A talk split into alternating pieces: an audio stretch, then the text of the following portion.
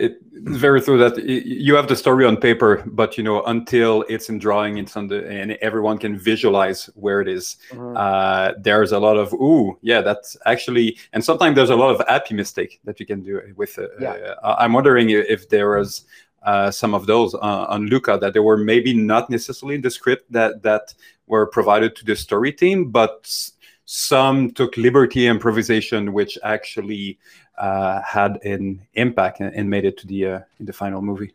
Yeah, I think I you know I think there's a lot of uh, a lot of little moments like that where uh, you know story artists find a little bit of business or some little moment that they kind of build out a little more than you expect, and you're like, oh man, that's great. Or sometimes it'll illuminate uh, an element of character that you didn't mm-hmm. think and then all of a sudden you're like oh man this opens up the whole world and now we need to change this and change that um, there was a uh, one of the board artists on luca um, we had we given that we were sort of in the stages of like rebuilding the story and so typically when we're doing that it's kind of the the soup the writers and the director are are in the room and they're trying to like break the story and then we'll sort of hit problems that you know i'll try to speak up and be like hey this is kind of a visual thing or we need some funny here or we need some sort of character thing here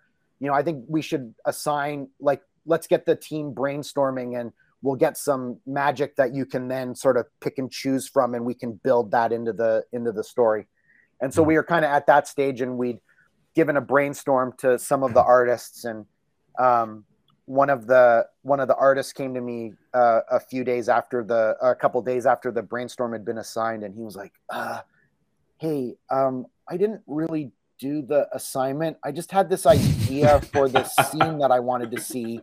And he's like i don't know if enrico's going to like it but he's like can i can i pitch it to you and we can decide if what we're going to do with it? And i was like yeah sure man. I love this stuff. Let's do it. So he took me into his office. He picked out a temp score that he pitched to. Wow. It was fucking killer sequence. Like it was so good. And it was like this beautiful moment.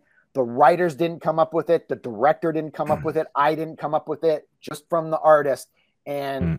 uh, and the thing that was great about it was, you know, it was something that we then pitched in the room to kind of the top brass and it allowed them to kind of see like, oh, this is the magic of the movie here. Now we understand what you're trying to do. Hmm. And so that is something that was hmm. completely hmm. created by a board artist and ended up, and it's in the movie. Okay, I was just going to ask that. Hmm. Okay, that's very cool.